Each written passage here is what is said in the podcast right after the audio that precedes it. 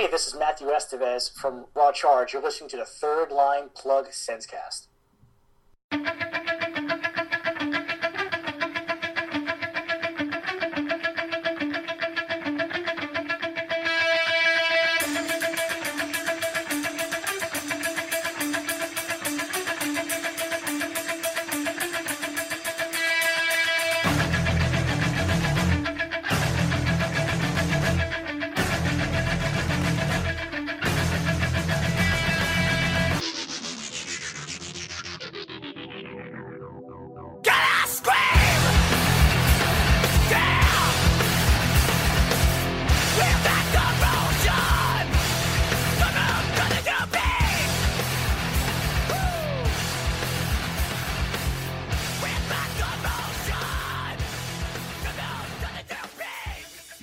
How's it going, everybody? Welcome to the Third Line Plug Sensecast. I am your host, Taylor Gibson.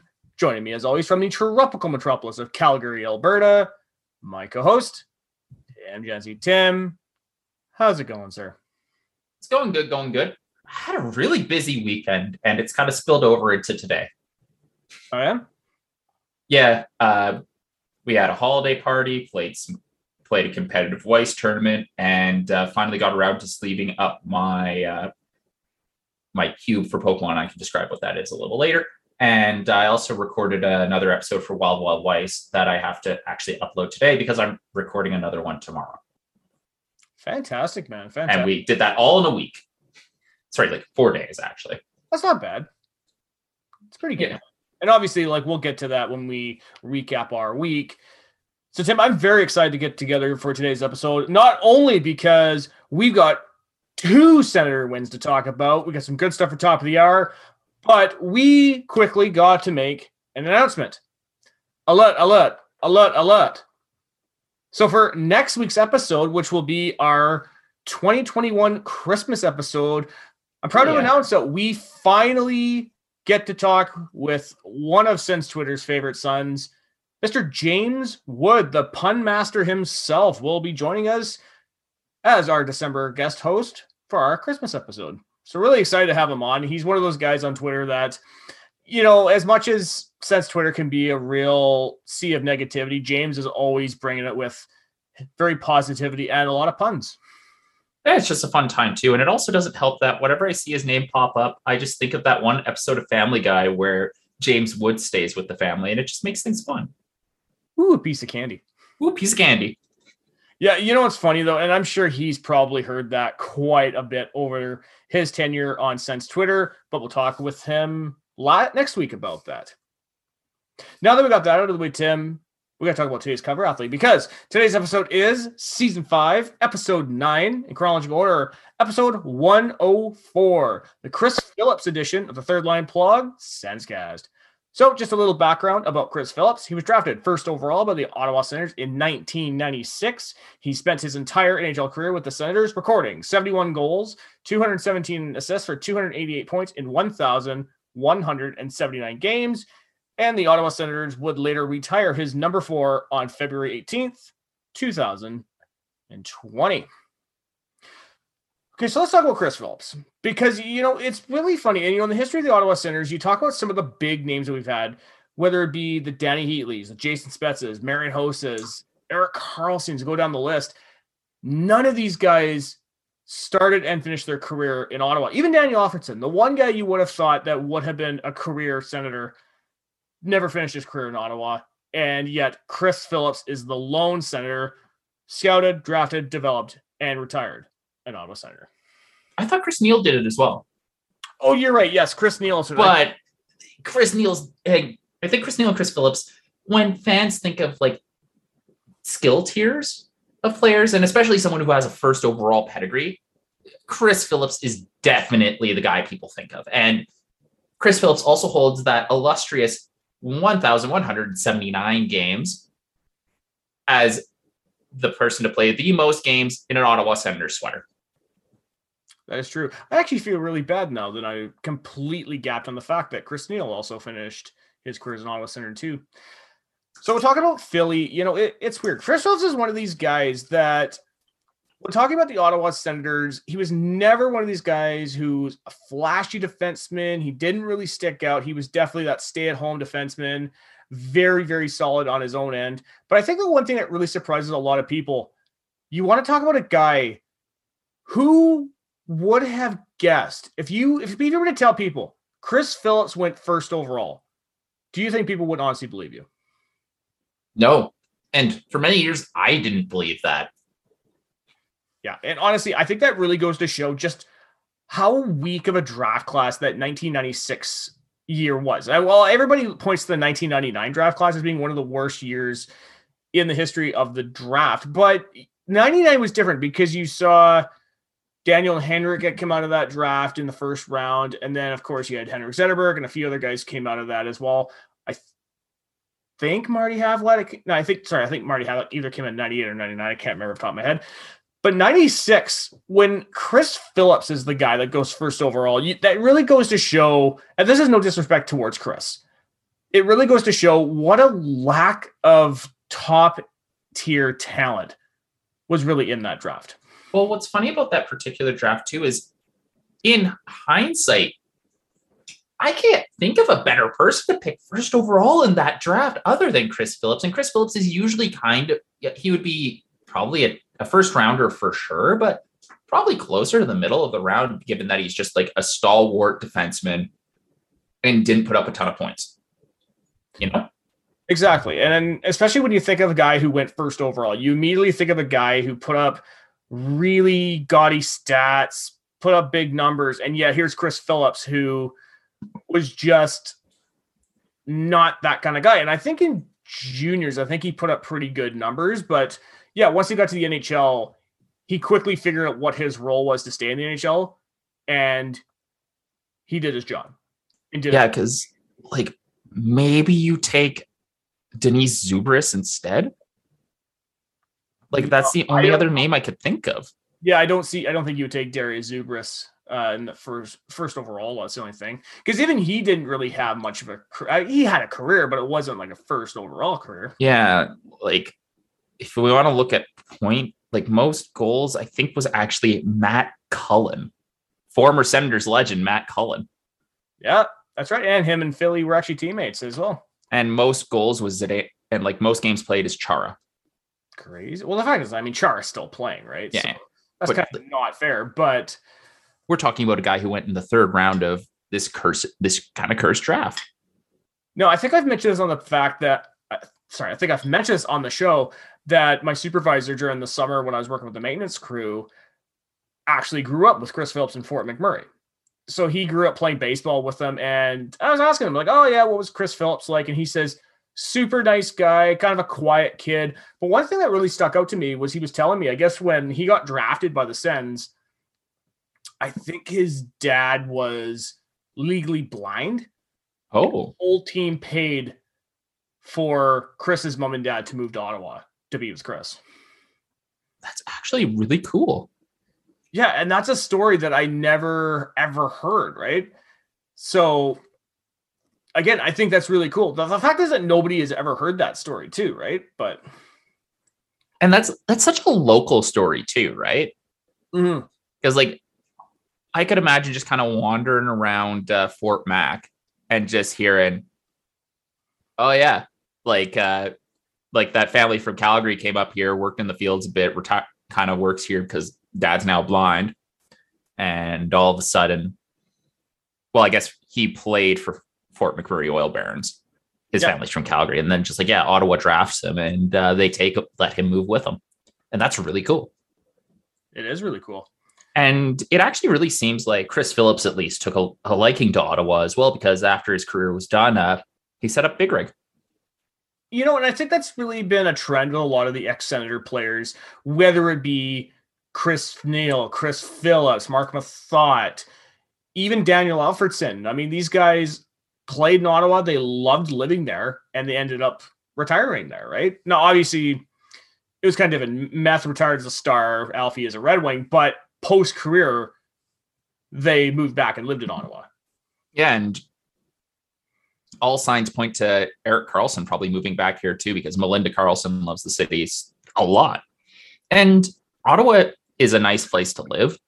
I might move back there for work, but I don't know. It's like suburban Ottawa is actually very nice. Downtown, outside of the market, can get pretty boring pretty quick. But I think I like Calgary just fine. no, that was always the thing I've heard about Ottawa because Ottawa is definitely, and, and you would probably speak on this more than I can, given that you live there, was that Ottawa seems like it's more of a family city more than Yeah. anything. If you have families, it's perfect. But if you're a guy in your 20s and you want to go hang out, there's you're kind of limited to what you can really do. Yeah, because outside of the market, like a lot of things in Centertown close at five because the way the city's set up is government workers drive into core, government workers drive out, and then even some of the because like your core finance, sorry, like your core government functions like finance, privy council, those sort of things are in they're in downtown. So is the Bank of Canada, but like Statistics Canada is actually pretty far out at Tunney's Pasture. Mhm. Sciences, I think, is out in Gloucester. So like stuff get some of the government offices can be pretty far too. And then it gets very suburban very quick. The market is a fun time though. but the problem is, is like I wish the market was closer to where they played the hockey games. So people could just kind of mosey on over once the game's over Or at the speed of drunk. the arena should be closer to the market. yeah. Let's get on that, Mr. Melnyk. Yeah, absolutely. So let's talk about some memorable moments in Neil and Neil Chris Phillips' career. Now, of course, the one big moment that everybody seems to point to the 2007 Stanley Cup Finals, the own goal in Game Five. But for me, the moment that really sticks up for Chris Phillips, May 21st, 2003, Game Six against the New Jersey Devils in New Jersey. Marian Hossa goes around Scott Stevens, throws at the net, a puck, a scramble in front, and Chris Phillips pops on the winner to send Ottawa to Game Seven. And listening to the call on that play is very, very funny because it's just like, who knew Chris Phillips could like it's all of this very talk about, oh, we wouldn't expect Chris Phillips to be the guy up there. Sure. It's very much like, what's he doing up there? Oh well, it doesn't matter. He's the hero. Uh, and I always feel really bad for Chris Phillips on the own goal because by that point the game was already done. Like, sure, that was the thing that put the nail in the coffin, but that was a that series was very sad, yeah, and it's unfortunate that that kind of stuck to him, even though in the grand scheme of things, it literally didn't matter. It, it really didn't. But I think that whole series against Anaheim, honestly, it was over before it started. As soon as you saw Anaheim just running right over the Senators, Yeah, fans flashbacks of playing against Toronto, playing against Buffalo in the late 90s, early 2000s when those teams steamrolled the Senators left, right, and center. But you got to go back to that 2003 Eastern Conference Finals. You got to realize how crazy that was because you got to realize the Senators had finished first overall in the NHL division, conference, everything. Going into that series against New Jersey, that was really in the Eastern Conference. That was the roadblock. Was the Devils? If you could get past New Jersey, then you were pretty much smooth sailing in the Eastern Conference. That's no disrespect to teams like Philadelphia and some of the other teams in the East at the time, but you've got to realize that the Senators they won game one at home, and then they dropped the next three. So they go into game five in Ottawa, down three to one. Jacques Martin puts Spezza in. They won 3 1. They go back to Jersey for game six. They win that. And then they lose 2 1 at home in game seven. And I still hate Jeff Friesen for that. And that's the thing is like the New Jersey Devils. That was the type of hockey they like to play in, and this is a problem that the NHL still has. But the refs let it happen. Yeah. because that sort of tug and grab, nobody can move because the ice is basically mud. Style of playoff hockey is it's shit. It is shit, but you know what? They weren't breaking any rules. That was the thing, and I think even going back, looking back on the Devils, like you know, as much as as success, successful as a team were, they were the most boring team to watch. They really were, and they frustrated a lot of play- teams. They frustrated a lot of players because they would win games by like 2 1, 3 1. It was never a complete blowout. And I honestly think of it kind of like if you're a basketball fan, kind of like the, the San Antonio Spurs used to be. The Spurs were like this very defensive minded team first. all about team play, but they won titles, right? They they weren't flashy and they won titles. But the thing is, Jersey played with. It seemed like they were playing with like three defensemen back there because Brodeur came out of the net so much Yeah. that you might as well have given him. Giving him skates. Yeah, you might as well just take him out of his pads because. No, no disrespect to Uncle Daddy, but you know Uncle Daddy. when he wasn't making saves, he was a third defenseman out there. Let's be honest. hmm So, Tim, let's talk about next week's cover athlete poll because next week's episode is season five, episode 10 in chronological order, episode 105. Now, we got three names on the board. Not great names, mind you, but they're names for sure. So, the players on the board are Christoph Schubert, Brian Lee, and Cody Ceci. The person that I might, might actually have the most memories of is Ceci. Yep. And that's just sad. Can Jake Sanderson wear a number? Well, I guess Nick Holden's wearing wearing number five right now. Yeah, he is wearing number five right now. But honest, but honestly, I was just looking at him and be like, do we really want to name him the cover athlete? Hey, him and Zuber playing pretty good. We we finally got the good two five pairing. That is true, man. That is true. And obviously, we'll talk about that more when we get to those.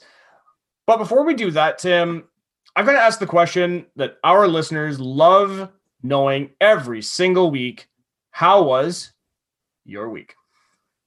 busy as I was saying. Uh, so kind of the run started around I want to say Tuesday because uh, Bushiroad, the company that makes Weiss Schwarz, the card game I play and do a podcast about, uh, Wawa Weiss, announced the new ban list after uh, the Japanese national championship finished up a few weeks ago. So that was announced on Tuesday, and uh, they announced quite possibly one of the biggest changes to the ban list they've ever done. Like 10 cards got banned had were somehow banned and a bunch got unbanned. And that's very unusual. They they they don't usually do a bunch of bannings and a bunch of unbannings. Mhm. they'll usually do one or the other. So it was like okay.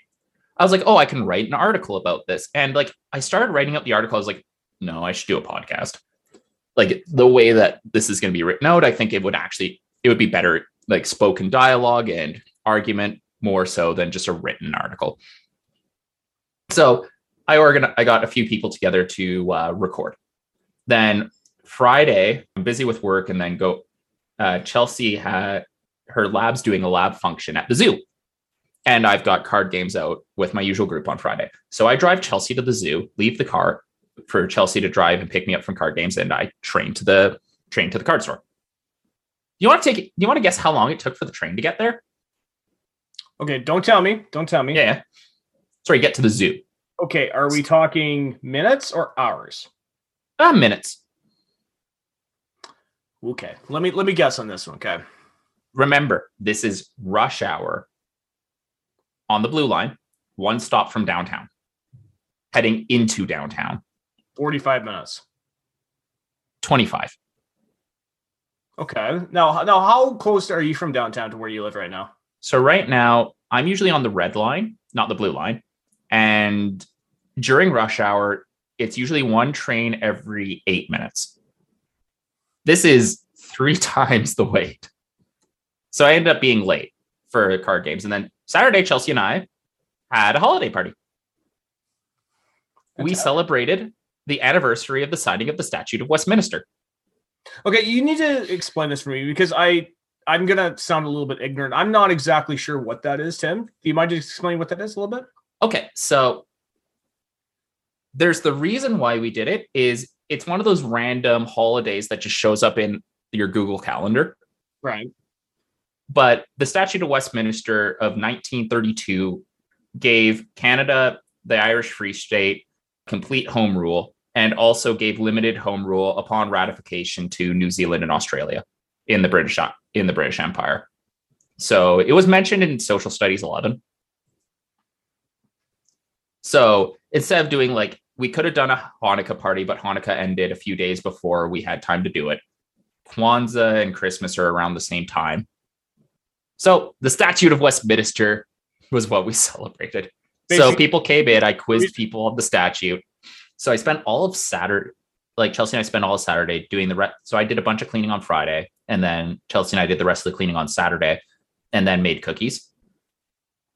And then uh, by the time we were done cookies and sitting down to eat dinner, people were showing up because we also slept until like noon. Nice. Okay, just, sorry, just a quick sidebar here because you said you mentioned you made cookies. Were they homemade cookies or are they the ones that are the two? Oh, we we made them from scratch. So we made uh so the night before we uh prepared like a nutless Rocky Road squares and just put them in the fridge to set. Mhm. And then we made uh, rolled sugar cookies and gingerbread cookies the day of. And then iced and decorated all that. Okay. Did they give you vibes of those uh, ginger cookies your mom used to make at Christmas? Oh, same recipe. Those cookies were good. They're so good, man. Uh, except instead of using uh, the usual water-based recipe that mom uses, we did a butter icing. Oh, okay. Yeah, I didn't realize how hard it was to cream butter, eh? Because uh, I, we didn't want to use the whisk in a metal bowl, so I was creaming it by hand with a spatula. Okay, so I, I got a side story to tell you. Yeah, Because when my when uh when Katrina met my dad for the first time, like he was making his homemade trifle, and my dad he makes whipping cream in a blender. And so she's watching this and she's just like, "Oh, no, no, you shouldn't. No, no, don't do that. So here she is because she's really baking. So here she is like whisking it by hand and she does it. My dad's just like, okay, this is this is pretty good. I'm not gonna lie. just let me do it. Yep. Honestly, that his homemade trifle, man, that's that shit's to die for. That's so good. Because it's funny, her and I were driving away and we were just looking at each other like, we should have just took the rest of us with us. We should have just took the rest. I'm a little jealous now. I'll have to try it. Oh, I know. If I could try to get my hands on some, it'll be great. So now I know that you were just talking about your week. Now, last week we didn't talk about, or you didn't talk about Pride of Orange. No, I did not. Do you want to give an update on? Because it was a two part episode. oh shit! So we get the full episode. It's the Dream Monkeys play the first game of Division B hockey. So the way it works is the Japanese Hockey League is split between two leagues. Sorry, the Women's League is split between two leagues, League A and League B. The top six leagues play in the top top six teams of the league play in League A, and the top team from B gets bumped up, and the bottom team from A gets relegated. So okay. the episode starts with uh, uh I'm already I'm forgetting the other girl's name, but Rico Rico and uh one of the defensemen are practicing, and the defenseman is getting Cody CC'd. Oh no. So Rico, who's the center, is like, okay, we're gonna practice and we're gonna keep going until you can strip me of the puck. And it's it's not going well. So eventually it's like she's like, no, remember the promise we made when we were kids? We're gonna support each other. It's like, and then it ends up working out. In game, however, Naomi gets Cody CC'd again. Oh, And uh, Rico's like, oh shit. Remembers, like, has like a little flashback moment, tries to stop the player. The Naomi and Rico bump into each other, and Rico ends up twisting her ankle. So she, like, pretty bad. So she's out. And in that moment, and that's where ep- part one of this episode ends. Mhm. Part two, now he's like, wait, I have to take all of our weight on my shoulders. And through the power of friendship, becomes Artem Zub and plays in very good defense for the rest of the game. And Manika scores her first goal, which ends up being the game winner. So they win their first game. And they have a they have a little crowd cheering for them as well. The hockey actually looked pretty good this episode.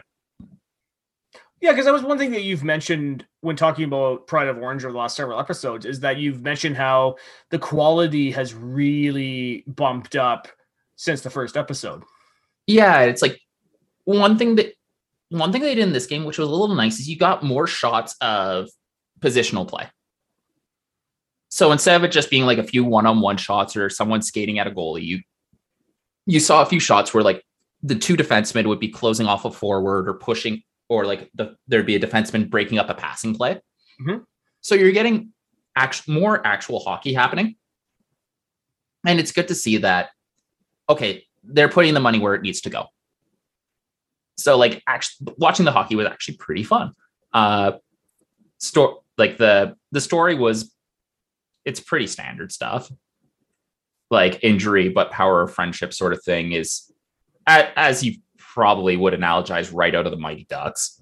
I was just thinking that too because that happened in the Mighty Ducks too. Yeah. Because the one kid, I think Adam Banks, I think I don't think he broke his wrist. I think he fractured it because one of the Iceland players two handed him right over the wrist after they scored. Hmm. yeah, I got when he's pointing the stick and he just goes and just two hands him. Yeah, so I think Pride of Orange is good enough to finish. Okay. I'm not going to say it's anything great. I'd say it's if you like hockey, it's worth a watch. Okay. So is there has there been any update whether there's going to be a second season or is it just going to stay at? We haven't heard anything. Chances, if we're going to get an announcement for a second season, it'll be once the season's done at the end of December. We'll see what we get though, mm-hmm. because it, that's one of the frustrating things about the anime industry right now. Just because there's so many goddamn projects going on, and a lot of them are on kind of shoestring budgets. All you usually get, what you used to see is most shows would get two seasons. So right. that would be called a full course show. And the 13 show would be called a half course show. You're seeing almost exclusively half course shows. Right. And then there'll be a gap and then they'll do a second season or third season or whatever. So there's only a few studios that seem to get greenlit for full cores. Uh, like, and this is like Sunrise, which does Gundam, will get that. Mm-hmm. But that's really interesting because Gundam used to get like 50 like 50 episode billing so they'd get a full year instead of what would usually be six months of runtime. So the fact that they usually only get 26 nowadays is kind of going to show that this is kind of hitting everyone. Uh, pa works seems to get tw- they'll get 26 episodes. So one of the shows that i'm watching uh, aquatope on the on the white sands is a 26er which is kind of surprising. Uh yeah it's but yeah it's the way most things seems to be going is like 13 maybe a movie maybe a another 13 and just keep kind of rolling it that way. Okay uh just a quick question here because i know that you're into anime. Have you got a chance to watch the cowboy bebop netflix series yet? No uh and funnily enough i still haven't watched the original cowboy bebop. Oh. from what i've heard about Cap, i haven't watched it myself i can't say much about it. What i've heard from other people is that they were there wasn't quite enough of an artistic vision to take something from animation to live action. So it just looks cheesy and dumb. And that, but at the same time, the writing wanted to go in a way that didn't really fit the characters, but they didn't do the legwork to keep to change the characters in a way that would support what the writers wanted to do and actually made sense for the characters. So the characters look, the characters seem really weird because they're trying to fit these ideas that the writers have into what the characters were firmly established as in the anime, but didn't do any legwork to do it. So it's lazy, it's lazy writing with no vision. And apparently the actors do a pretty good job given the shit script they were given. Yeah, and it's tough, right? Because if you yeah. have a, if you have a bad script, but it also comes from the direction, right? It, hmm. directing the show because the director can really can look at a script and be like, okay, this is kind of the vision that they kind of see for it. This is kind of how they want you to present it. If you have a bit like say you have a good script and a bad director, it's going to be a bad yeah performance because they don't exactly know fully how to do it, right? Yeah, and unfortunately unfortunately for the actors, you have a bad script, bad bad direction. Mm-hmm. But the actors the actors salvage what they get. So I've heard people say it's a good performance, but there's no vision, and it shows. Okay, because I just heard the uh, the Cowboy. It got canceled after one season. Exactly. Now, it's just speaking about Agent Orange real quick. If I, and it's funny, Tim, because when I you did it again, I now shut up. Orange, I keep fuck you.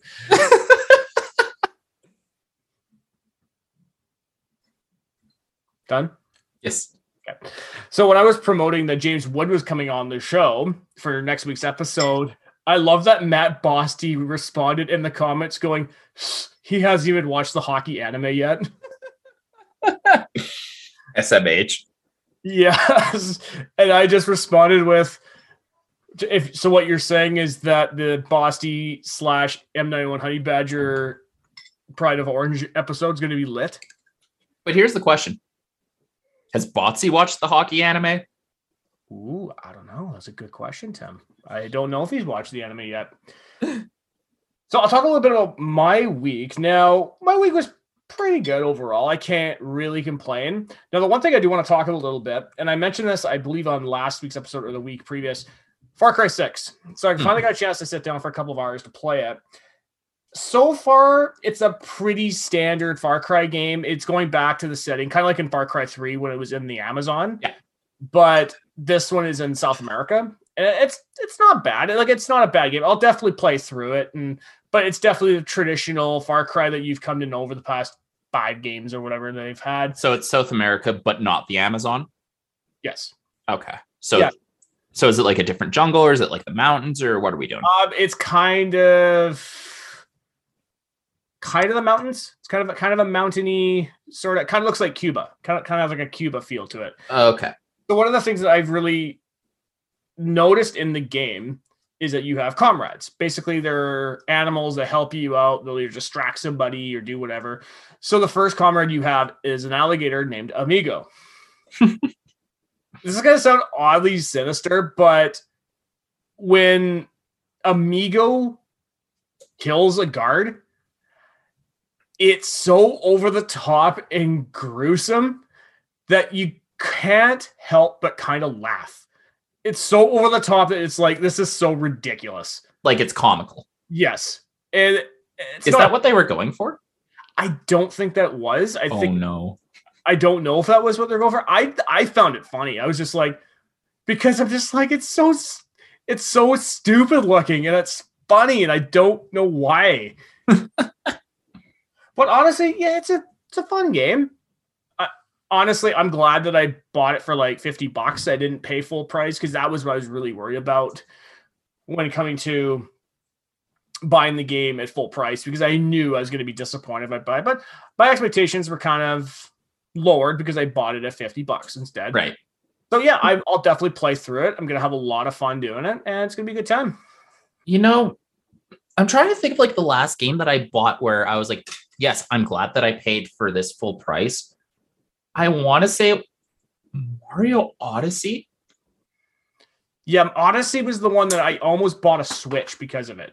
That game is fantastic. That's what you were saying. It was because you were telling me about this, and I was like, oh man, because I don't have a Switch. Because a lot of the games they have there, like they have, yeah, obviously Mario Kart, Mario Party, Breath of the Wild is in, is very very good. Breath of the Um, Wild. I've heard amazing. Even though I'm not a big Zelda guy, I I've heard, but it was Odyssey. It was Mario Odyssey. That's the one thing I really seriously considered buying a Switch for.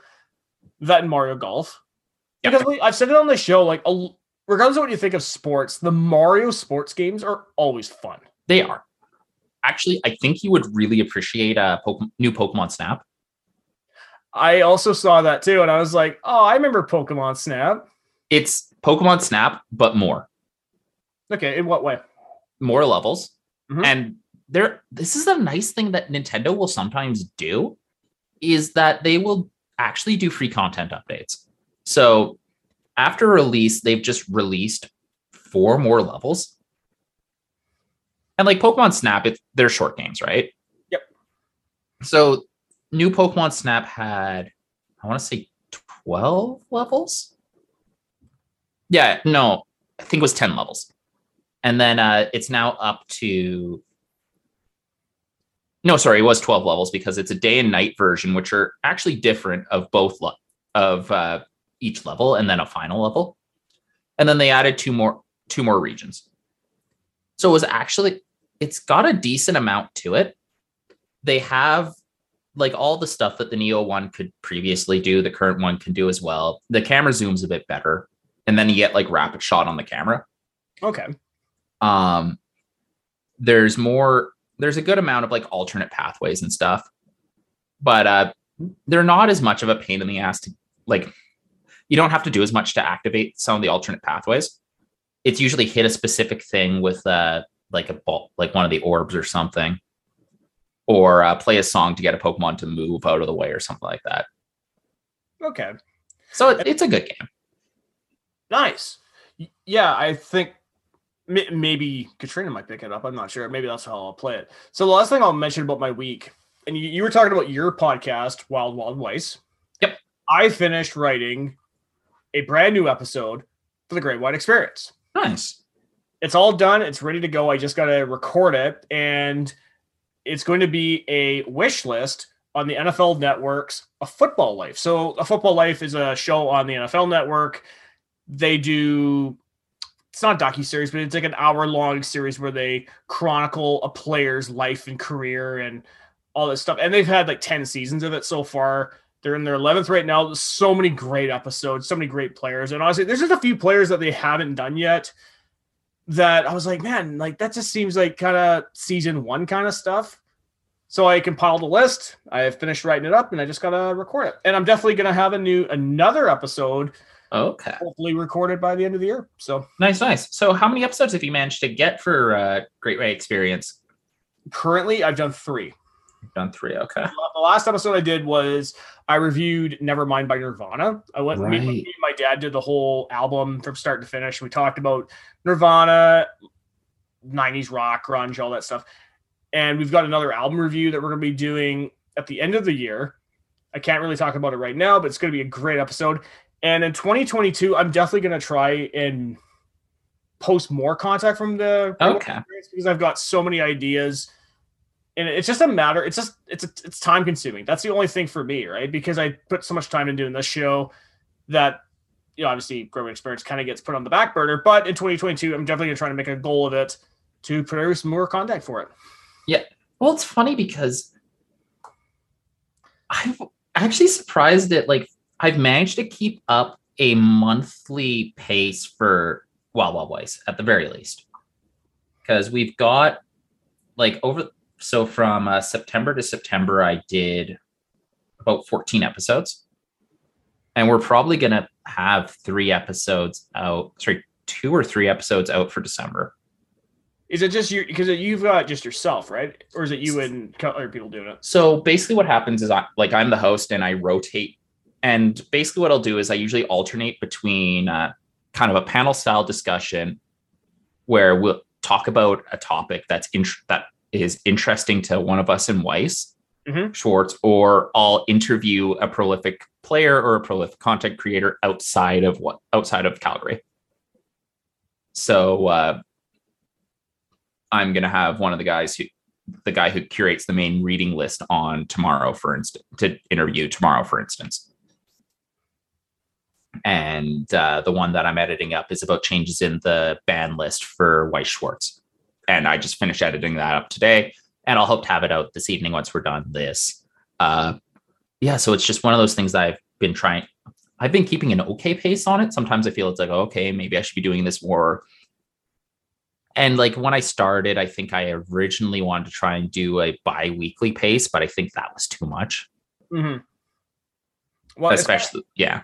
Well, it's funny, it, not unrelated to podcasting, but it's like remember back in the day when James Rolfe with the Angry Video Game Nerd, he put out two episodes a month. Yeah. I don't, and even he's said in the past, he's like, I have no idea how I did that. Well, I remember just like every two week, every other week, it's like, oh, it's time for the new angry video game nerd. And at the same time, though, it's like I think what happened with the nerd is like there were definitely episodes where you could tell they were putting a lot more theatrical episode effort into. Well, there was other ones where it was just a straight review. And I guess my thing with him was always I I always preferred his humor of the straight review more than like the practical stuff. Yeah. So I really didn't mind if he didn't go like too hard onto the practical. Yeah, because it gives you vibes of like the really early episodes when he was the angry Nintendo nerd. Yeah.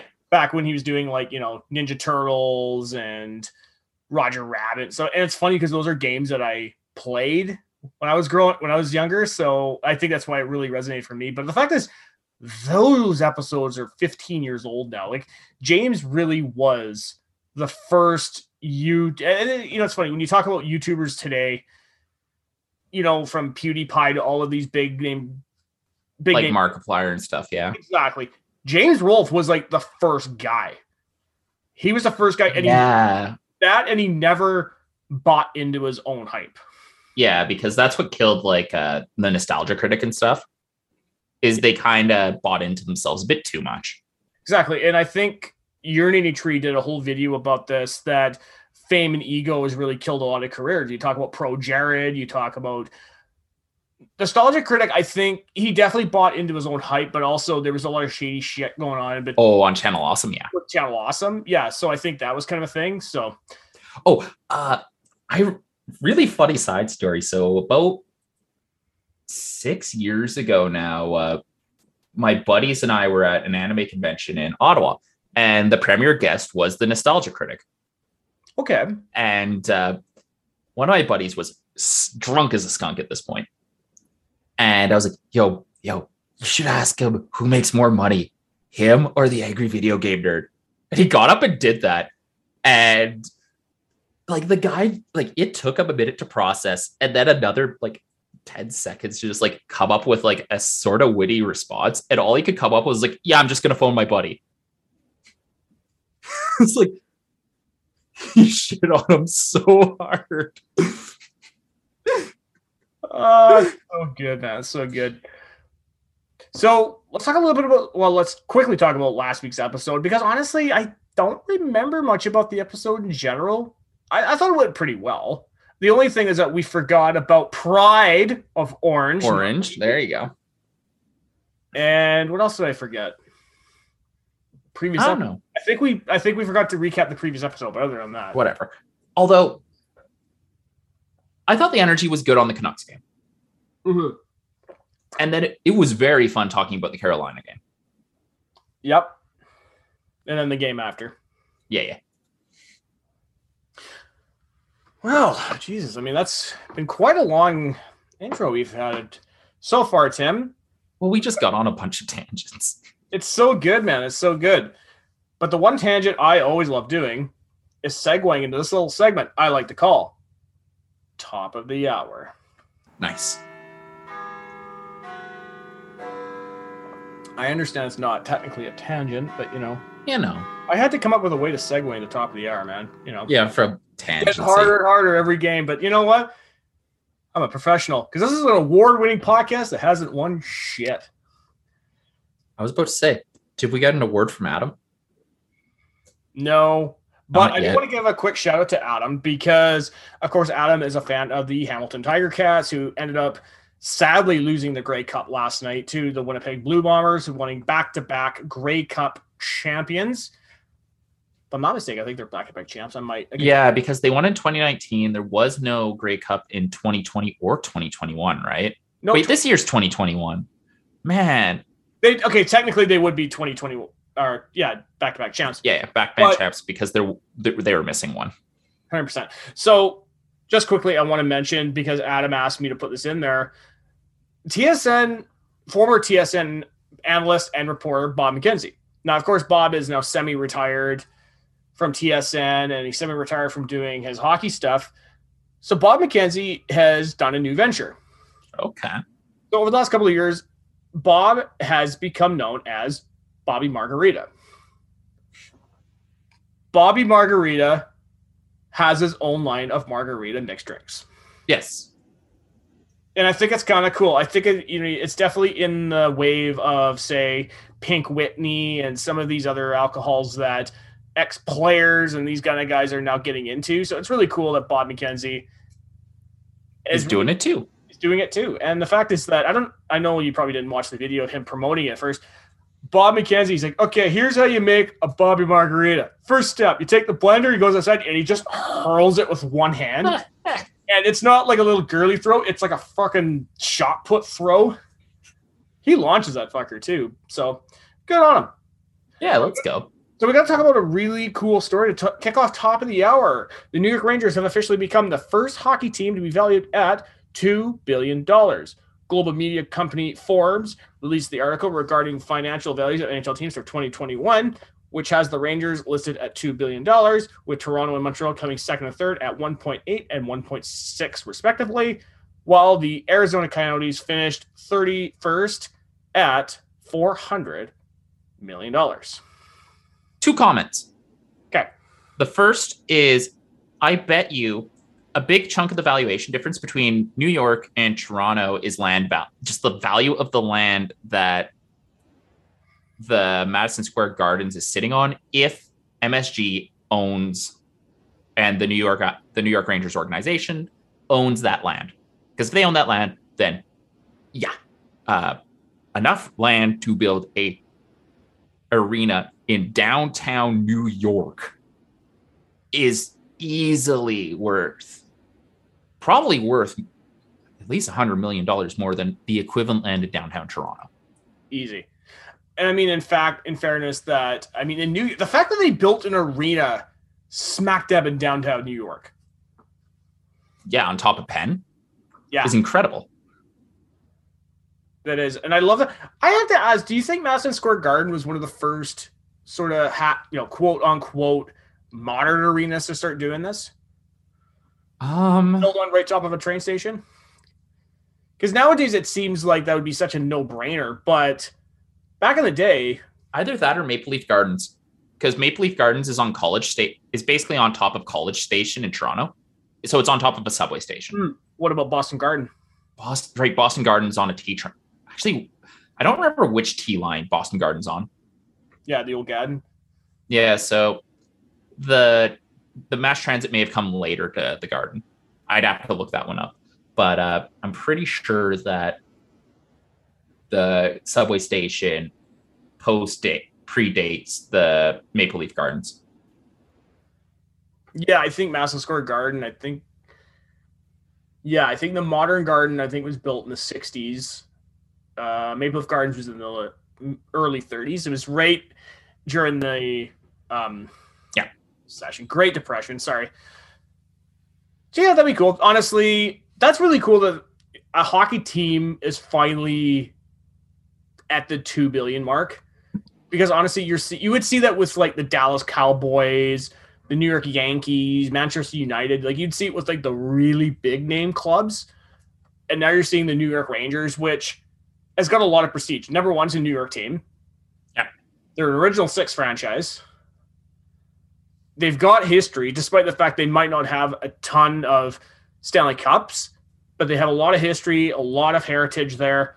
So good on them. Uh, honestly, I wouldn't be. I was not surprised to read that the Rangers were valued at that. So yeah, I got really nothing to add there. Just good on them. Yeah. My my second joke is depending how late how big Arizona's tax line gets, they might be valued at negative. Because, yeah, the government, if that line becomes a levy, the government just starts taking shit. Yeah. And if they take enough assets, eh, then all of a sudden, the liabilities that the Arizona Coyotes already have may be less, worth less than their assets. Yeah, well, so worth more than their assets, and then you've got negative net worth of a well, hockey team. Have, uh, from what I understand, they have paid off their debts. So Okay, they did pay the tax. They paid the tax lien. Okay, it'd be very funny if they didn't. Oh my god, can you imagine? Well, they're already being kicked out of the arena after this season, so that would just be hastening it up. Yeah, like Jesus Christ.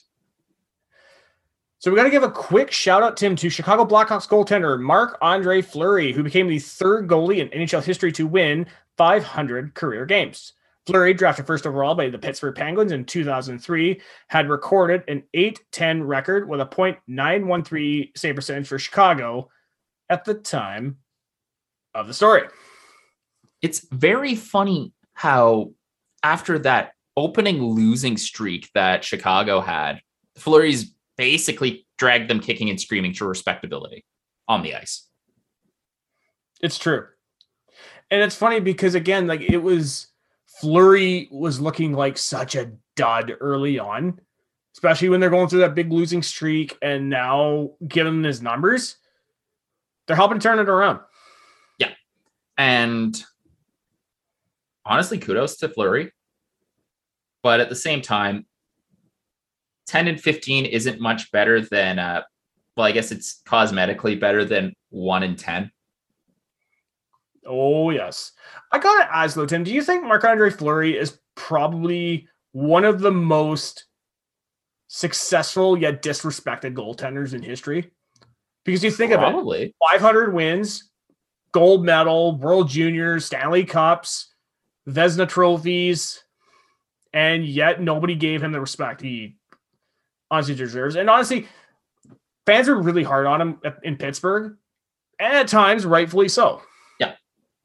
But you don't win 500 career games if you're not great. No, and I think that's the important thing that you're kind of hitting on is that, yeah, you don't win 500 NHL games as a goaltender because if you're not good, because you don't get to play that many NHL games if you're not good. 100%, man. 100%. So, Tim, we've got a couple of firings to talk about this week. Hell yeah. This one coming out of Vancouver, of all places. This is the big one right here. This is one the fans have wanted for a long time, and they got it. Yeah. The Vancouver Canucks have fired GM Jim Benning and head coach Travis Green after seven plus seasons and four plus seasons, respectively.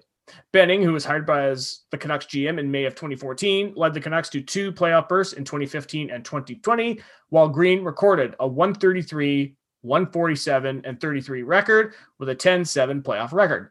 Former Penguins GM Jim Rutherford, interim GM, as well as team president, as well as former Minnesota Wild head coach Bruce Boudreau, was named head coach this is such a weird thing, especially with Aquilini going out and directly hiring Bruce Boudreau. I really like Bruce, Bruce as a hire here because he is a as a coach. His tendency is to just make teams shootier, get them moving the puck the right way, and when his teams turtle in the third period on a one goal lead, they make sure that they actually defend the lead by just making the game boring instead of just not playing anymore. Jim Rutherford is an experience because Jim Rutherford and Jim Benning are very similar in they have a tendency to make a dumb short term move and then try to wallpaper it over. Yep. So it feels like, and here's the thing though, I think Rutherford is still an upgrade over Benning, but I would agree because Benny he, he looks so sad. He just looks so sad as their GM. He kind of just looks like kind of do, do, do, do, do. Like he has that kind of look of his face. Now, usually Tim, with stuff like this, I would say you're fired. Yeah, yeah. I think for Canucks fans, I brought a clip in, and I think it's rightfully appropriate. I'm going to go ahead and play it. Are you ready is for this? favorite? Here it is. And in case your ears are fucked, get the fuck out. The Canucks fans, the game before this happened, they managed to get a fire Benning chant going through the arena. And the ushers weren't able to find the instigator. I think it's funny because when you go into the concourse, they have a sell the team, sell the team chant going as well. Oh, Jesus. So we're going to move away from the Vancouver Canucks and talk about their former head coach Alain Vigneault because the Philadelphia Flyers have fired head coach Alain Vigneault after two plus seasons. Vigneault, who was hired by Philadelphia in April of 2019, recorded a 74 54 and 19 record and a 10 6 playoff record. Former St. Louis Blues head coach Mike Yeo has been named interim head coach. So Alain on behalf of the Philadelphia Flyer fans, we want to thank you for your time and your service with the team. We hope for all the best in your future endeavors. But I got to say, Alain Vigneault, you're fired. I get what they're going for, but unless I unless like Alain Vigneault has totally lost the room, this is on the GM. Like Ryan Ellis was a nice pickup, but then they completely undid that by overpaying for Rasmus Ristolainen and a few of the other moves they made on defense. Philadelphia this season has been a train wreck. Like they can't get out of their own zone. They can't shoot. They can't move the puck. Their power play is okay though, but the one silver lining. Yeah, the one silver lining. But this is a team that is not built to succeed, and I think you might. I suggest trying to tear it down, but you don't have a first this year because you gave it to Buffalo for Rasmus Ristolainen. I will sell. I still will never understand that giving up a first for Ristolainen. Yeah, no, that's it's it's just not good asset management. And who knows? Maybe Ottawa, maybe Ottawa can pick up Claude Giroux on a sign and trade cheap at the trade deadline. True, but do you want? Would you want to play Giroux on the on the wing? Yeah, you play Drew on the wing, wing with Stutzlet center, and then have like Formenton or Zach Sanford play on the left. Yeah, well, that's one of the nice things about the show being affiliated with the National Podcast Network is because it's full of Philadelphia fans. So you see like Daniel Esch and all these guys from the network, and they're all talking about it, and it's just like, ooh, things are not going well. Uh-uh. Yeah, and I think Philly is probably one of those markets where if things aren't going well, heads roll pretty quickly. Philadelphia can be one of those markets that when you're winning, they absolutely love you. If you suck even the slightest, they want your head. It's got to be one of the most unforgiving sports markets. It's not just hockey, it's baseball, basketball, Especially football. But like the fucking Eagles. Oh my good lord. They booed Santa Claus. no, they threw snowballs at Santa Claus because they could have landed OJ Simpson. Right. But think of it like Donovan McNabb took him to the playoffs all those years, and yet he was so criticized by fans left to right and center. It's incredible. It's true, man. But yeah, Philly, got to be one of the toughest markets to play in, dude, regardless of the sport. Yeah, like the only one I could think of that might be worse. Uh, actually, no. Philly's probably the worst. Like Mon- as much as Montreal gets a reputation for being like very crazy to their players, that's nothing on what Philly will do to a football player or a or even what happened to Allen Iverson. Yep. Like I think part of the reason why Allen Iverson was the way he was was the way that the fans and media in Philadelphia interacted with him. It's true. And I mean, we can't forget that the Pittsburgh fans, when it comes to the Steelers, are insane. Like, honestly, your name tree has said they make Philly fans look like saints at times. which is incredible because in Philly, the year when the Eagles won, they riot proofed the lamp posts. I remember that. Oh, that was funny. Like, what city has to guarantee that someone's not going to try and climb or bring down a lamp post? So we got to talk quickly about the Olympics. So the Olympics are maybe a few months away. There's still so much controversy. Are they going to go? Are they not going to go? One player has come out directly and says he's not going. Vegas Golden Knights goaltender Robin Lehner announced he will not be going to the 2022 Olympics for mental health reasons and potential COVID 19 lockdowns. Lehner stated that said decision is very disappointing and a tough one for him. However, he says that he has to think about his mental health as well as the uncertainty regarding the potential positive COVID tests in China. And of course, we can't forget with the new variant going on. Like it's dangerous shit right now. Honestly, I'm thinking this is probably going to be a trickle down effect because you're. uh, We've talked about this in the past, right? We've talked the last Yeah. couple. Of weeks, we're talking with the inju- injustices in China right now, and the NHL may not even go at this point. And now that, well, Team Sweden lost their starting goaltender. Yeah, but that's. And- but you know, in fairness, they got Jacob Markstrom. They have Jacob Markstrom, true. So But- and, and he said that sorry, he said that even in his press conference too. He says, "You know what? I'm not too worried. Markstrom's a beast." Yeah. exactly. But and here's the thing though, is like this could just be the first player to say no, and then you get others because not only is China just absolutely doing wrong by athletes, people who are looking for freedom of the press, freedom of expression in Hong Kong, abject slavery and concentration camps in Xinjiang. Like th- the players should just not go. We cannot reward China for what they're doing.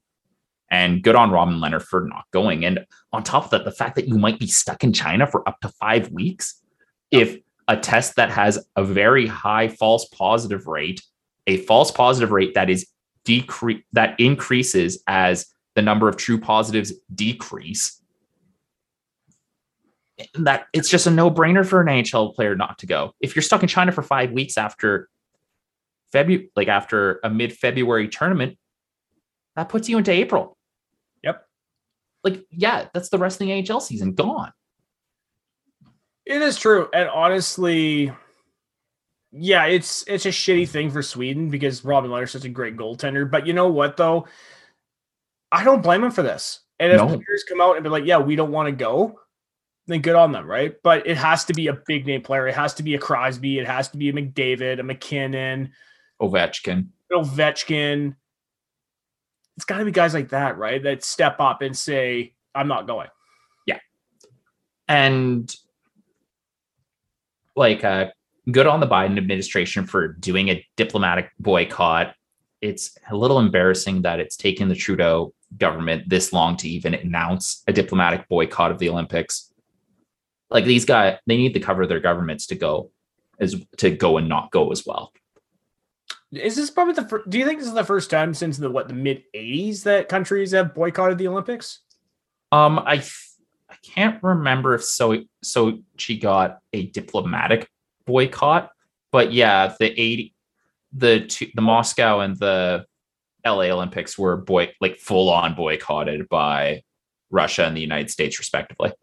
Is it wrong that I only know about that because of that one Simpsons episode where Krusty Burger had the the Olympic giveaway? It's like, put a sock in it, preppy. How much are these free burgers going to cost me?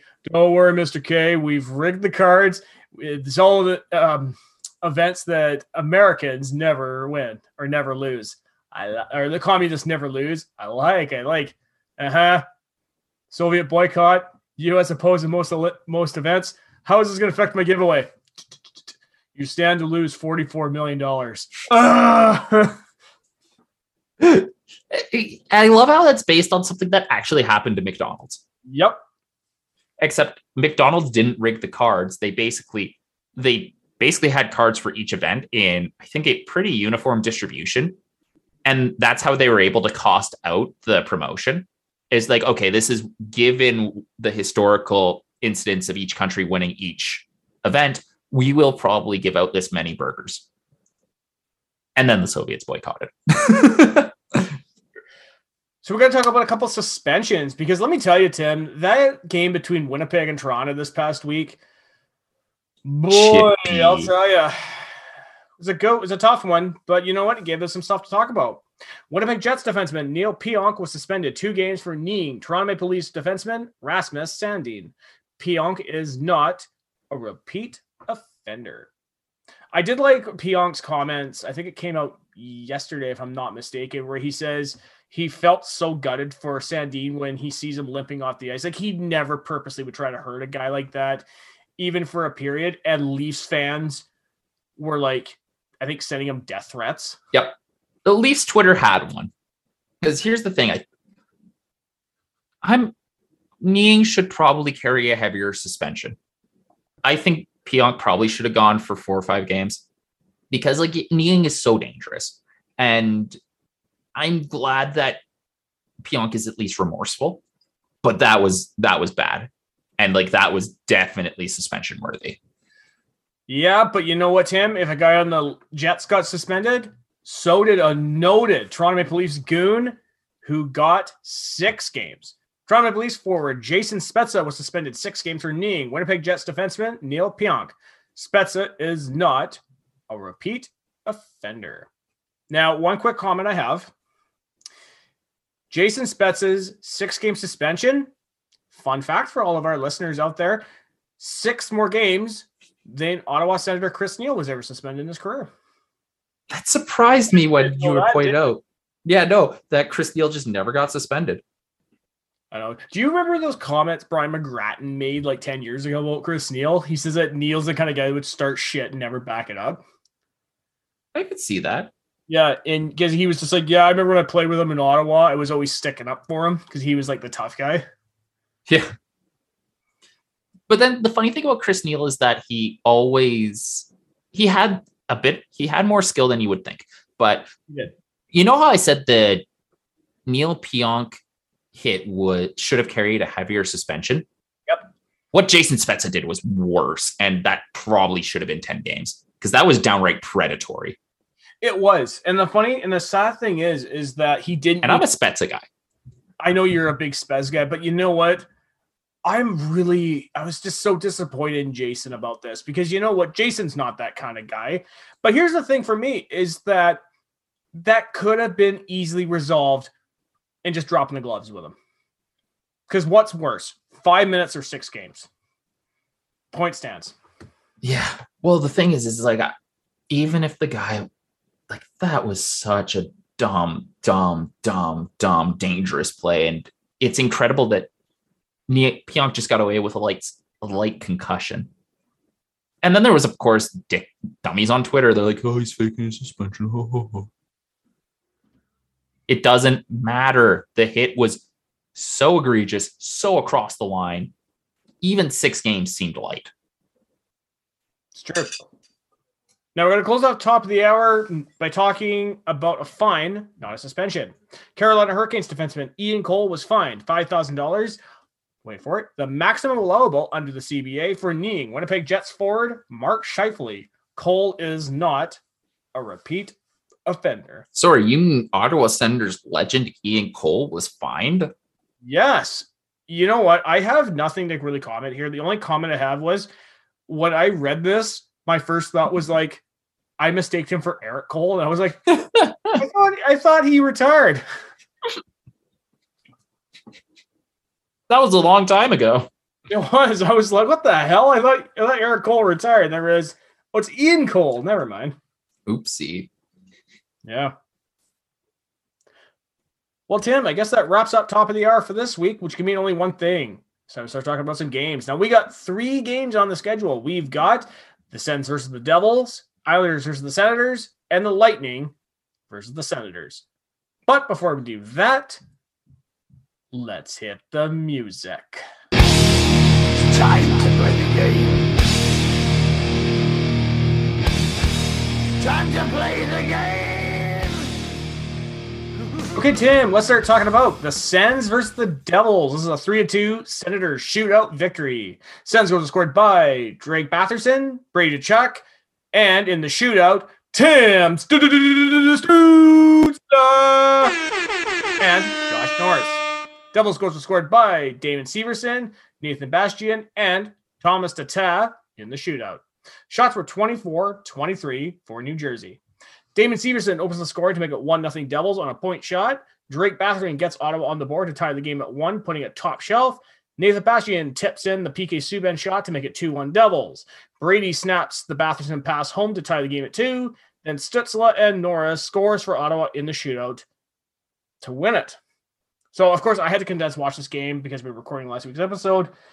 First comment I got to make of the game, Tim. Yep. During the first part of this episode, you were eating a delicious bowl of soup. Yes. How was Homemade. I can't believe that we've been doing this show for five years, and yet here we are, be trying to be professionals, and you're eating on the air. I, I didn't have time to eat during the afternoon. Oh, that's fair. What kind of soup was it? Uh, it was uh, chicken and lentil, and I used curry powder and turmeric to spice it. Not bad. Not bad at all. Now, what also wasn't bad in this game, Tim, was Drake Batherson. One goal, one assist for two points on three shots. Easily was Ottawa's best forward in this game. The comment I got to make on that goal eat your fucking heart out, Auston Matthews. Holy shit, dude. Yeah, that was beautiful. So good. Like, I don't even know how he managed to get himself into that position and then just launch that sucker. I can't believe that the Devils left him that wide open, too, right? Yeah. Honestly, Drake has leading the Sens in points right now. He's proven he's going to be dangerous. Maybe because they don't take him that seriously. Because I goes when you talk about the Sens, you got to stop the Stützles. Now they're realizing you got to stop Josh Norris. Brady, if he can stop him, but Drake is one of those guys. He's going so under the radar that he's just like, yeah, I'll be left wide open and risk one top shave.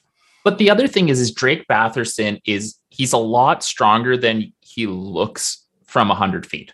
Yep. Like I would say, Drake Batherson wins 50 50 puck battles 75% of the time. So it's very hard to stop him because he kind of just muscles his way on through. Yeah, he he looks a lot like Mark Stone. He looks like a, a Mark Stone light out there. Yeah. Obviously a better skater, but you know, that's not here, there, anywhere. Honestly, no, I thought Drake played a really good game in this one. Another guy I thought played really well was Anton Forsberg. 22 saves, a .917 save percentage. This guy, you want to talk about a guy who bailed out Ottawa a few times in this game, especially that first period when Jersey was right in the slot. Yeah. And w- what's incredible is just Jersey was all over Ottawa to start that game. Like it was a somewhat slow start for Ottawa. And besides like the Severson going up immediately off the first shot, yeah, Forsberg stood really tall. And he looked pretty good doing it. Like Anton Forsberg has just been really, really good the last several starts he's had, and I'm really happy about that. Now let's move our attention to the captain, Brady Tkachuk. One goal, one assist for two points on two shots. Three words: classic Brady goal. It was garbage. It was like just cleaning, he got himself in the slot, clean that fucker up. Mhm. And you know what? More fantasy points for Tim. Now, the last comment I want to make on this game, Tim, Josh Norris. Now, he only had one shot in this game, but the one thing I got to notice when I was watching him in the shootout, when I was watching him go down the right side and snap one on the far post and in, the only thing I thought of was how many times did I see Joe Sakic doing that growing up? Well, it's such a beauty shot, eh? And you know what? He looked like a young Joe Sakic on that because Sakic was always come down the wing, cuts in a little bit, goes on his dominant leg, back leg sticks out a bit, and he just wrists it home. Yeah. That was It's- Josh Norris. It's a cool move too. Oh, it was really nice, man. It was really nice. And I'm glad that we got the W in this one because honestly, Jersey's weird. Jersey's one of those teams that I'm always kind of iffy whether we can beat them or not. And it's funny because they're definitely a team that I think they're better than their record looks. And they've had some pretty key injuries because hmm. they've gone a long time without Jack Hughes and Nico Hischier. It's true, but I mean, in fairness, and we were talking about this last week, like Jersey, they're on the right track. I really like their development, and I hate to say it, I'm glad they got the loss in this one. Yeah. Anytime that we can beat Jersey, just so I can rub my, that in my cousin's face. yeah. Let's go. Islanders versus Senators. This is a five to three Islanders victory. Islanders scores scored by Anders Lee with two, Oliver Wahlstrom, Kiefer Bellows, and Jean Gabriel Pageau. Sens goals scored by Josh Norris, Nick Holden, and Alex Formenton. Shots for 33 27 for the Senators. And It was a really good game by Ottawa, but yeah, Gustavsson let them down. Yeah, and we'll talk about that here, here in a second.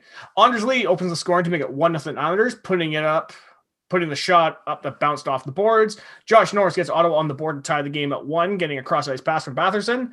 Oliver Wahlstrom scores to make it 2 1 Islanders on a backhand in the slot. Anders Lee gets a second of the night to make it 3 1 Islanders on a shot that squeaks through Gus. Kiefer Bellows goes top shelf to make it 4 1. Nick Holden scores to make it 4 2 Islanders on a shot that hits a guy and in. Jean Gabriel Pageau scores to make it 5 2 in the slot, and Thornton scores to make it 5 3 Islanders, which would be the final. So, again, I had to condense watches. I was at Katrina's that night, didn't get a chance to watch the game. Okay, so let's talk about Gustavsson 22 saves, a .815 save percentage. The stats did not look good, it looked garbage. He he was pretty shaky. He was shaky, but some of those goals, how exactly do you really get yourself in a position to stop that, especially when it bounces off the board? Well, I'll give him that one, but Because that happened. there's twice. a few goals that like this i believe it's the the second goal which was anders sorry the the wahlstrom goal Yep. uh no sorry the the anders like the anders lee one he just lost the puck Yeah.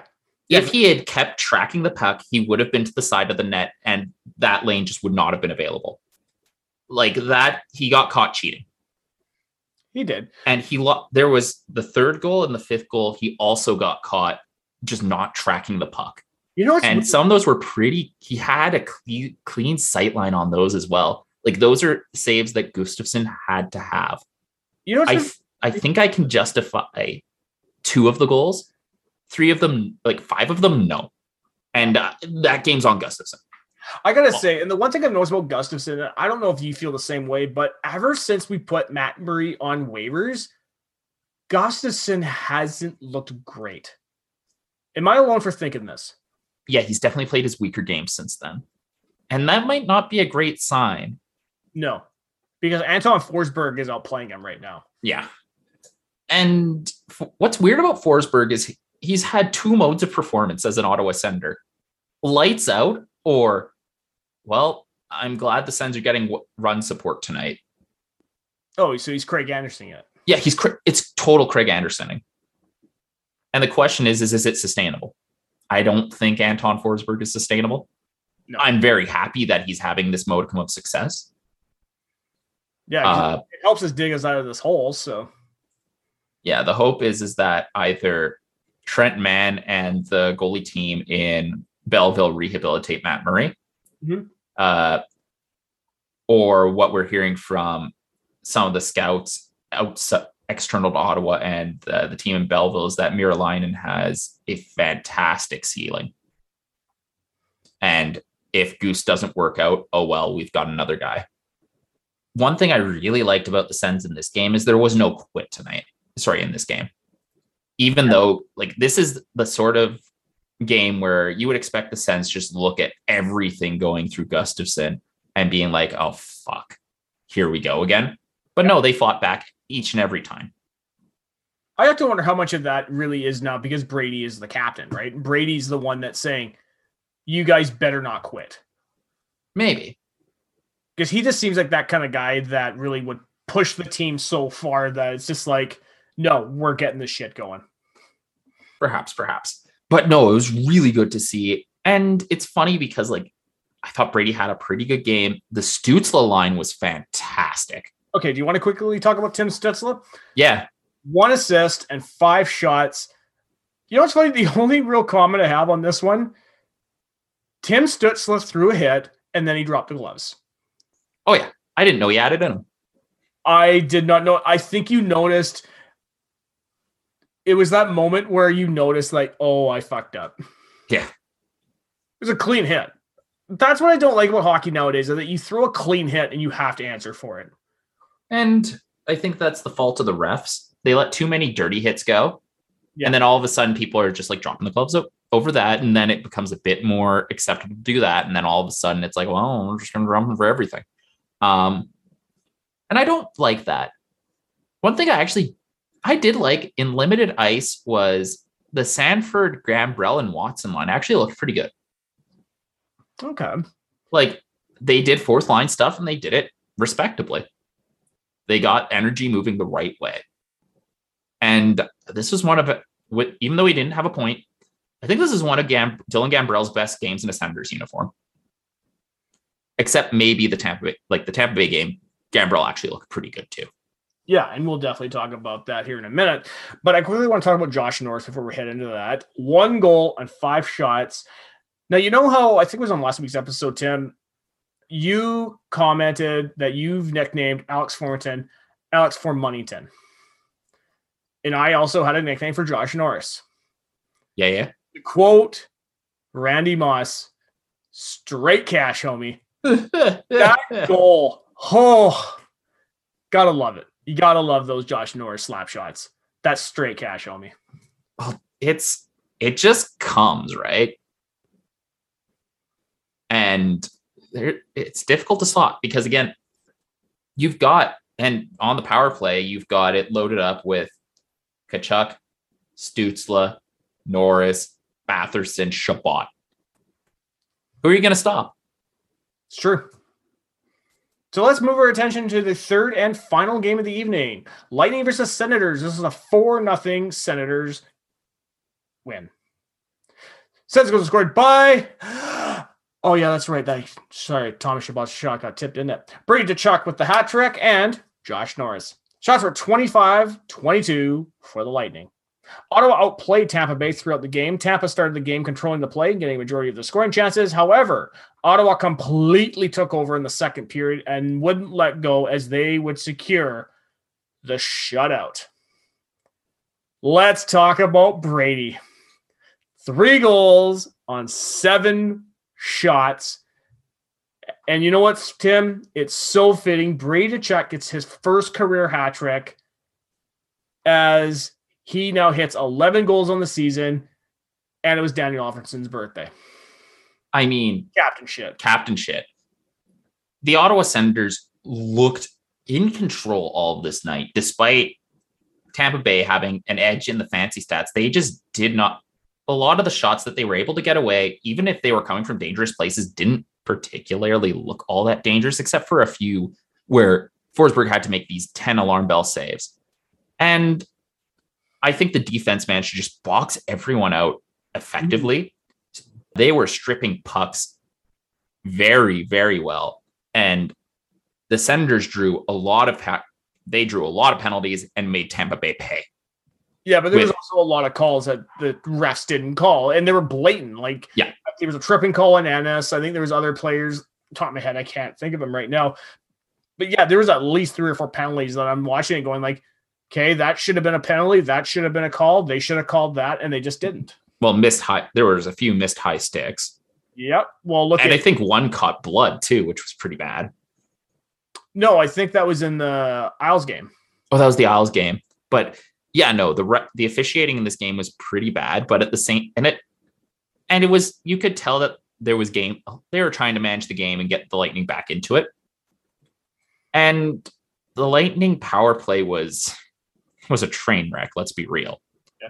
The Ottawa Senators frequently kept them to no shots. So can I quickly make a comment because you made a mention about Josh Norris got high sticked in the mouth, was bleeding, and then scored.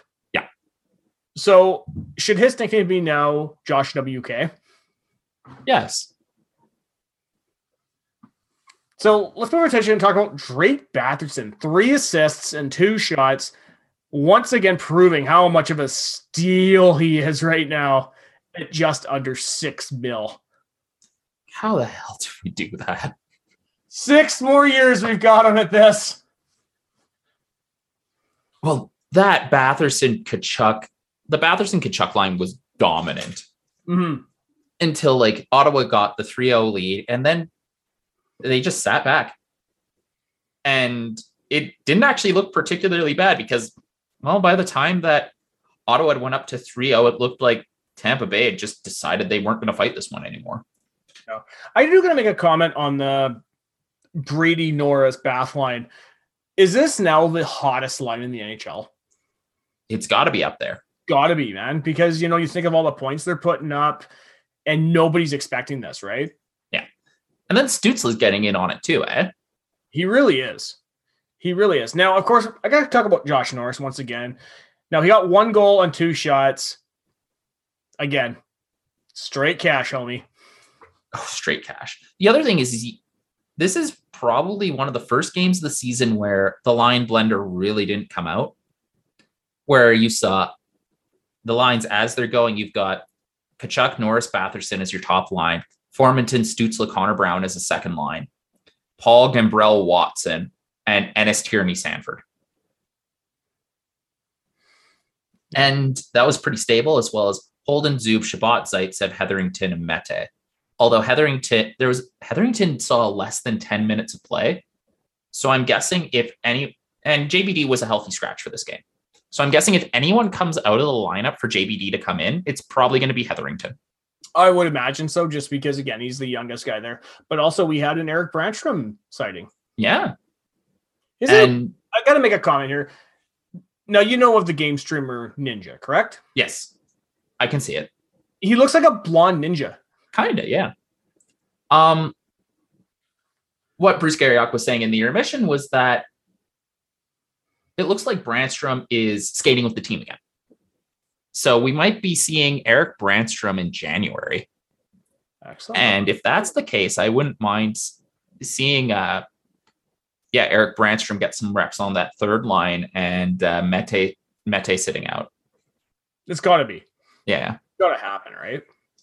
I know it's not going to happen, but if uh, Zaitsev gets moved at the trade deadline and Josh Brown is fired into the sun, you could have Chabot, Zub, Holt, Brännström, Holden, and uh, JBD, and I guess Lassi Thomson or something like that. We did what we did on The Simpsons with Rex Banner, where this fired him out of a catapult. but no, it's like these past two weeks, the Senators have played a lot better. Like, granted, they're probably seeing more backup goalies. Yeah. I can I can get why Tampa Bay played Brian Elliott against Ottawa because Brian Elliott turns up against his former teams. And honestly, let's talk about him real quick because this was his first loss versus the Ottawa Senators, and yeah, he wasn't great.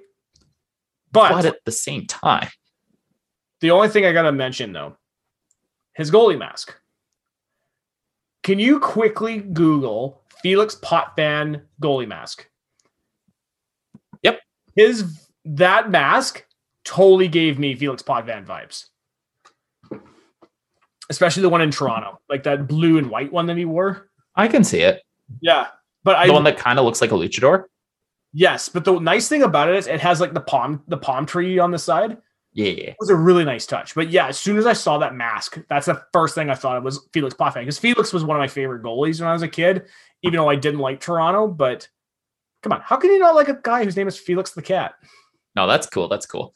Um, although to be fair to Brian Elliott, those goals were impossible.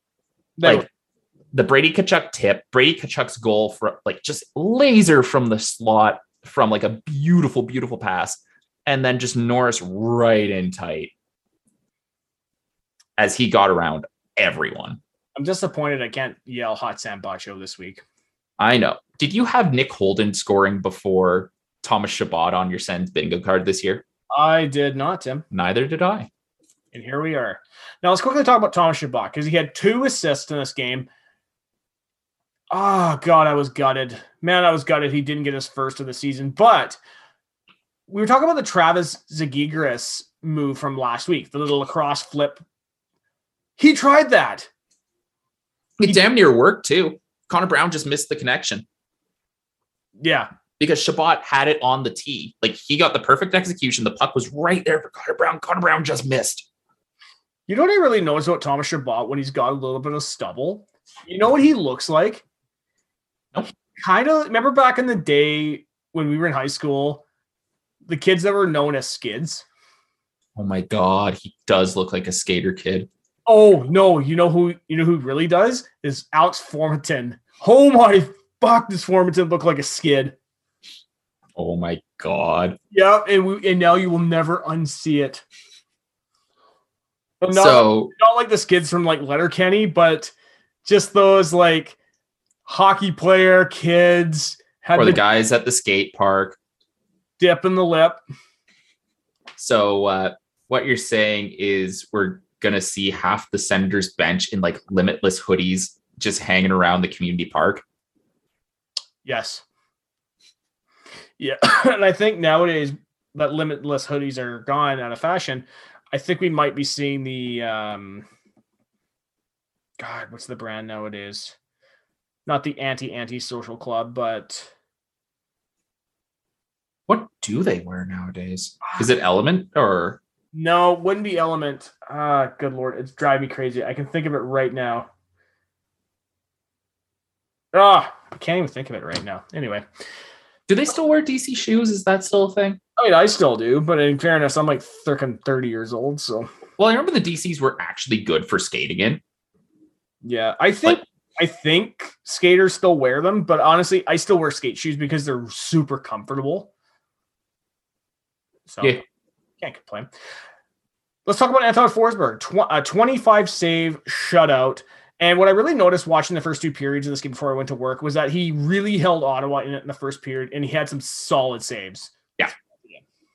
Yeah, because Ottawa was like Tampa Bay came out flying and they pay, played a very good road first period. Mhm. And at the same time, though, like Ottawa kept up. Like that first five minutes was a bit rough, but after that, Ottawa kind of calmed it down and they were able to keep up until kind of that power play where it was all Tampa. I actually really liked the I really liked what the Senators did in this game. Me too. And that two goals in just about a minute by Brady Tkachuk really sealed things up. And it's funny because uh, we're going to be right back in Florida ne- this week. I know. I gotta. You know what's funny? And I was thinking about this today when I was working out because I was like, God, like, what do I name next week's episode? Because I gotta say like Sunshine State something, and then I realized, oh yeah, that's right, it's our Christmas episode. It would be the what a very third line pun Christmas. Yeah, let's do her. Although I got I got a really great name for this week's episode though. Oh, you do? Let's hear it. Let's hear it. Senator in Jersey City. Yeah, let's do it. Yep. Fucking Jersey Yeah. helmet. I often wonder how many people listening to this would get that reference though. Senator in Jersey City. How many of the people who listen to this show watch a lot of The Simpsons? It's not a Simpsons reference though. Why did I think it was the? Why would it be the New York episode? No, that's Homer versus New York City. Right. No, the reference is actually a reference to the band Coheed and Cambria. Oh, I forgot about them. It's a song off their debut album called Devil in Jersey City. Ah. Yeah. So, Tim, I don't have any more comments to make on this episode. If you want to head off into the close for another evening. Yeah, let's do her. Well, guys, thank you so much for listening to the Third Line Plug Sensecast. I hope you've enjoyed it because believe me, Tim and I love recording it for you. We're on the National Podcast Network. You can find our page on nationalpodcast.network. You can find our links to iTunes, SoundCloud, and Google Play. We're also on Twitter. At Third Line Plug is our Twitter handle. Tim is at M901 Honey Badger. I'm at Great White Gipster, GR8, WYTE Gipster. If you want to shoot us an email to talk about the games, top of the hour, or you want to give some props on the Coheed Canberra reference for today's episode title, shoot me an email. guys at gmail.com. So, Tim, as you just alluded to a second ago, we are in Florida this week, and we've got three games in the schedule for next week's episode.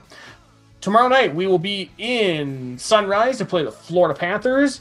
Thursday, we are in Tampa Bay to play the Tampa Bay Lightning. And Saturday, we travel to the city of brotherly love to play the Philadelphia Flyers. That would be an interesting watch, especially because of the turmoil that Philly's going through. The Senators were kind of going through their own about around the same time, so it'll be interesting to see how two te- one team that's recently out of their slump and another that seems to still be kind of in it is doing. Those are always the weirdest games to watch. And we also can't forget that the next two games, Tim, are also going to feature teams that we had representatives for for our season preview episode. Fancy pantsy. Until next time, guys, I'm your host, Taylor Gibson. And this has been Tim Jensen. Go Sens, guys. Woo!